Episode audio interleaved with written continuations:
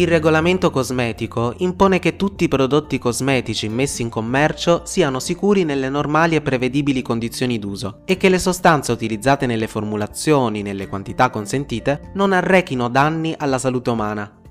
Nonostante questo, ancora oggi sono molti gli ingredienti cosmetici messi alla gogna sul web le liste di ingredienti da evitare perché ingiustamente considerati dannosi spopolano nei vari blog e nelle nuove app di lettura Inci, che da alcuni anni sono parecchio in voga.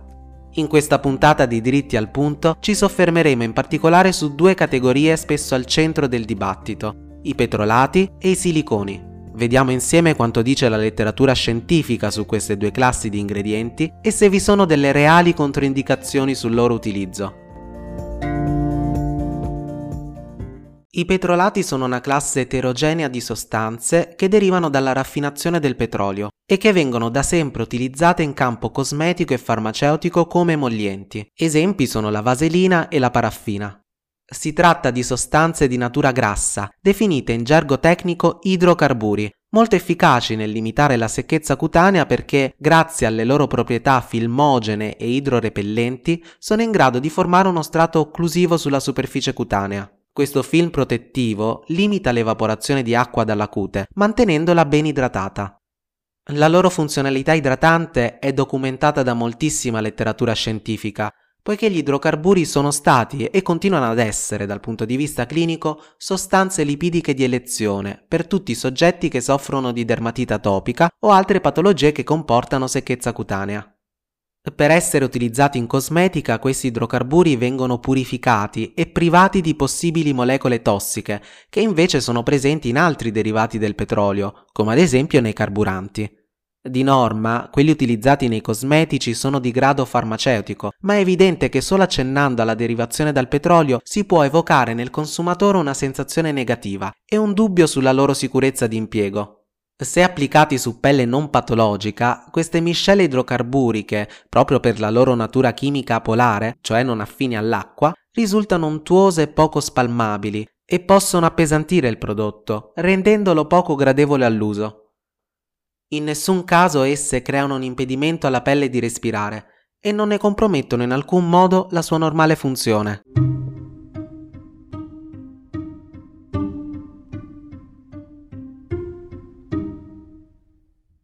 Un'altra categoria di prodotti accusati di non lasciar respirare la pelle sono i siliconi, che trovano applicazione in diversi settori merceologici, incluso quello degli adesivi sigillanti.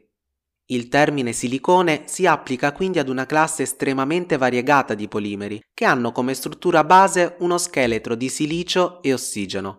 Su questo scheletro, che può essere lineare o ciclico, si possono realizzare una varietà di molecole che a seconda della loro specifica struttura chimica hanno proprietà molto diverse. In cosmetica, per esempio, si usano siliconi come sostituti di oli emollienti o come agenti condizionanti per capelli o ancora come texturizzanti per creare un effetto setoso come finish del prodotto. I siliconi lineari di uso cosmetico vengono utilizzati anche in medicina estetica per trattare le cicatrici e i cheloidi e migliorarne l'aspetto. Come dimostrato dai numerosi studi in questo campo, essi sono capaci di formare film protettivi sulla pelle per aiutarla a ritrovare il suo equilibrio fisiologico. Nei prodotti skincare gli oli siliconici lineari, come il dimeticone, o volatili, i cosiddetti ciclosilossani, vengono inseriti con il preciso intento di rendere il prodotto più confortevole, migliorando le proprietà di texture, facilitando lo scorrimento del prodotto e aumentandone la gradevolezza durante e dopo l'applicazione. Vengono anche inseriti in prodotti per il make-up perché facilitano la stesura uniforme dei pigmenti, migliorando le performance applicative ed evitando gli effetti di transfer del colore su tessuti o oggetti. Molto utilizzati sono anche i derivati studiati come condizionanti per capelli, come l'amo di meticone, molto performanti nel migliorare la pettinabilità e proteggere e ridurre l'effetto crespo. Se utilizzati in quantità eccessive, questi siliconi ad azione condizionante possono accumularsi sulla cuticola esterna del capello e farlo sembrare pesante, ma questo cattivo uso del prodotto non ha nulla a che fare con la salute del capello, che come sappiamo è una struttura formata da cellule morte, che specie se molto lungo deve essere protetto da questi film polimerici, viste anche le moltissime sollecitazioni fisiche, meccaniche e chimiche che subisce continuamente quando lo pettiniamo, lo mettiamo in piega o lo coloriamo. Anche se non dannosi per la pelle e i capelli, è certo che i siliconi, in quanto opera dell'uomo, sono prodotti non naturali e non biodegradabili, che quindi possono avere un certo impatto ambientale. Essi sono quindi esclusi a ragione da chi voglia formulare prodotti green o biologici, che è una legittima scelta di posizionamento sul mercato. Come abbiamo ricordato anche nella prima puntata sulle fake news, se si gioca sapientemente sulla possibile confusione tra pericoloso per l'ambiente e pericoloso per l'uomo, si può ottenere molto clamore. È il caso della notizia di qualche anno fa relativa alla restrizione proposta da ECA, l'Agenzia europea per le sostanze chimiche, nell'utilizzo nei prodotti cosmetici di alcuni derivati siliconici ciclici e precisamente l'octametil ciclotetrasilossano D4, il decametil ciclopentasilossano D5 e il dodecametil cicloesasilossano D6. La restrizione è infatti collegata al loro potenziale accumulo nell'ambiente e non è basata in alcun modo sul rischio legato alla salute umana, ma sull'impatto ambientale a lungo termine di tali sostanze nei prodotti cosmetici che vengono risciacquati. Vale la pena segnalare comunque che alcuni soggetti, in particolare atopici e allergici, possono trovare grande discomfort nell'uso di prodotti che contengono elevate quantità di siliconi ciclici volatili, come il ciclometicone o il ciclopentasilossano. Questi prodotti, essendo volatili, possono peggiorare la secchezza di cute e labbra e possono risultare irritanti per la zona oculare.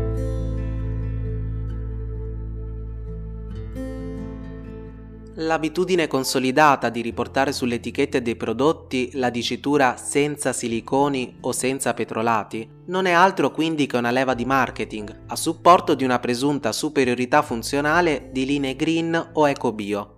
La presenza dei claims senza è oggi considerata una forma di disinformazione, spesso volta a denigrare ingredienti legalmente utilizzati e quindi sicuri. Dunque il legislatore ha sentito il bisogno di censurare questa dicitura limitandone fortemente l'utilizzo ai soli casi in cui essa rappresenti un'informazione utile alla salute del consumatore, come nel caso di pelli sensibili con tendenza allo sviluppo di allergie.